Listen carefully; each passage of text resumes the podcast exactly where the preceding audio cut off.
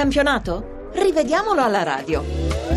Allora di nuovo buon pomeriggio dagli studi RAI di Milano, un saluto a Paolo Zauli e a Elisabetta Grandi. Eh, riprendiamo la nostra Moviola di cui abbiamo fornito qualche anticipazione negli interventi precedenti. Moviola eh, portata avanti con la collaborazione redazionale di Luca Gattuso e con Claudio Rancati alla console. Allora partiamo da Torino Juventus, l'anticipo di oggi a pranzo, ricco di episodi. Rodriguez duro su tutti gli avversari che gli capitano a tiro, gioco pericoloso ai danni di Tevez con gamba altissima e poi per due volte durissimo su Giovinco che nel secondo caso resta lungamente a terra. Neanche ammonito ci penserà nell'intervallo l'allenatore Ventura a lasciarlo negli spogliatoi a sostituirlo con Masiello. Troppo buono l'arbitro Mazzoleni e da rosso diretto il fallo di Immobile che da dietro a palla lontana pianta i tacchetti sul polpaccio di Tevez.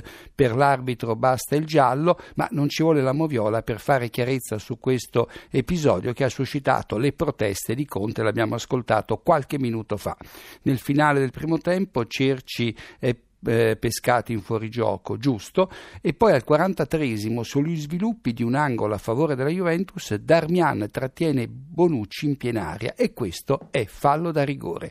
Al 54esimo Juventus in vantaggio su azione di angolo da destra con tre colpi di testa consecutivi, prima Bonucci che serve Tevez, poi Tevez che da due passi colpisce la traversa, infine Pogba che la mette dentro, ma il gol andava annullato perché Tevez nel momento in cui viene servito da Bonucci è nettamente in fuorigioco rispetto a Masiello. L'arbitro di Porta Orsato si accorge che qualcosa non va e guarda verso l'assistente La Rocca che invece tiene la bandierina abbassata. A metà ripresa Marchise e Pogba finiscono a terra, l'arbitro interrompe il gioco con il Toro in attacco e il vice di Ventura Sullo protesta e il quarto uomo Iannello lo espelle. Troppa tensione. E poi Cerci a terra nell'area bianconera dopo un leggero contatto con Chiellini che lo tocca con la mano sulla schiena. Non è rigore anche perché il contatto avviene sia pure di poco fuori area. E andiamo a Bergamo eh, dove possiamo parlare di una storia di rigori dati e poi eh, rinnegati. L'arbitro Giacomelli di Trieste. Attorno al quarto d'ora del primo tempo l'Atalanta si lamenta con il direttore di gara per la mancata concessione di due rigori. Nel primo caso giustamente perché Stendardo sugli sviluppi di un angolo subisce una netta trattenuta da parte di Basta.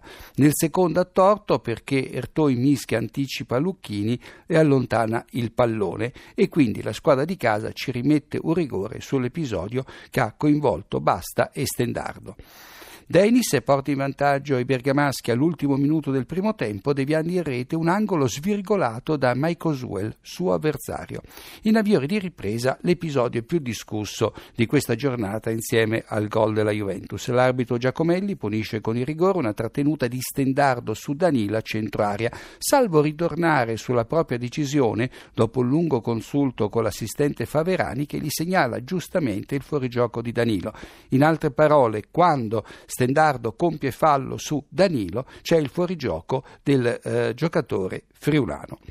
L'assistente Faverani inizialmente resta con la bandierina abbassata perché il pallone non arriva a Danilo, poi comunica via radio all'arbitro eh, che c'è situazione di fuorigioco, condotta perfetta, ma forse si stava meglio in passato quando l'assistente in questi casi alzava la bandierina, punto e basta. Dalle immagini si ha anche l'impressione che l'arbitro abbia cancellato la munizione di Stendardo per il fatto su Danilo avvenuto poi a gioco fermo. E andiamo a Trieste dove Cagliari e Inter hanno pareggiato. Poco dopo la mezz'ora Ibarbi in contropiede viene spinto da Juan Jesus al limite dell'area nerazzurra, munizione del difensore e punizione senza esito di Conti. Al quarto d'ora della ripresa Pereira va in gol, in quel momento il punteggio era di 0-0, ma l'arbitro annulla per il precedente fallo di Kovacic che con i tacchetti trova la gamba di Astori invece del pallone, valutazione corretta questa dell'arbitro Rocchi. È regolare invece la rete con cui l'Inter passa in vantaggio, cross di Nagatomo da destra, testa di Cardi, palla in porta.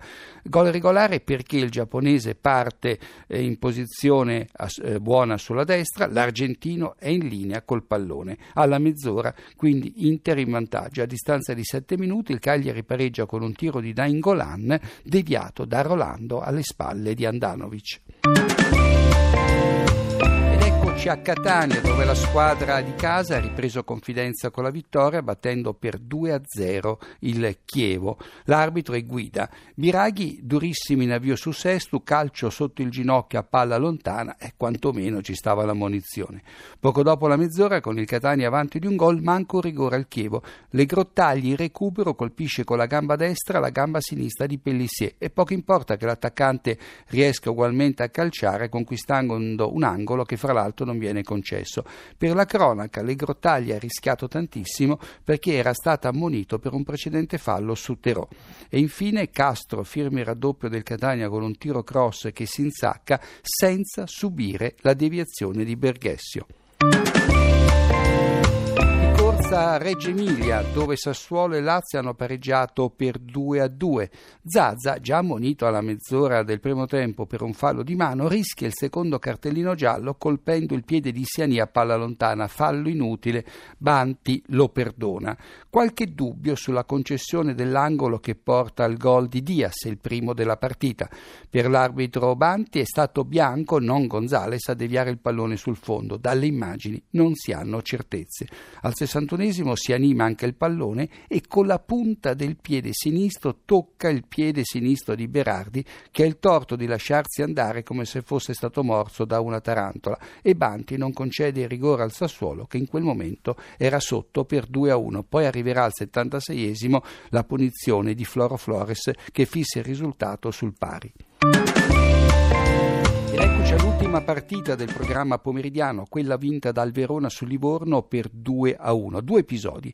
Alla mezz'ora della ripresa, sul punteggio di 1 a 1, il Verona passa in vantaggio su rigore, punita severamente una trattenuta di Schiattarella ai danni di Toni che aveva preso il tempo all'avversario. Per il giocatore toscano anche l'ammonizione.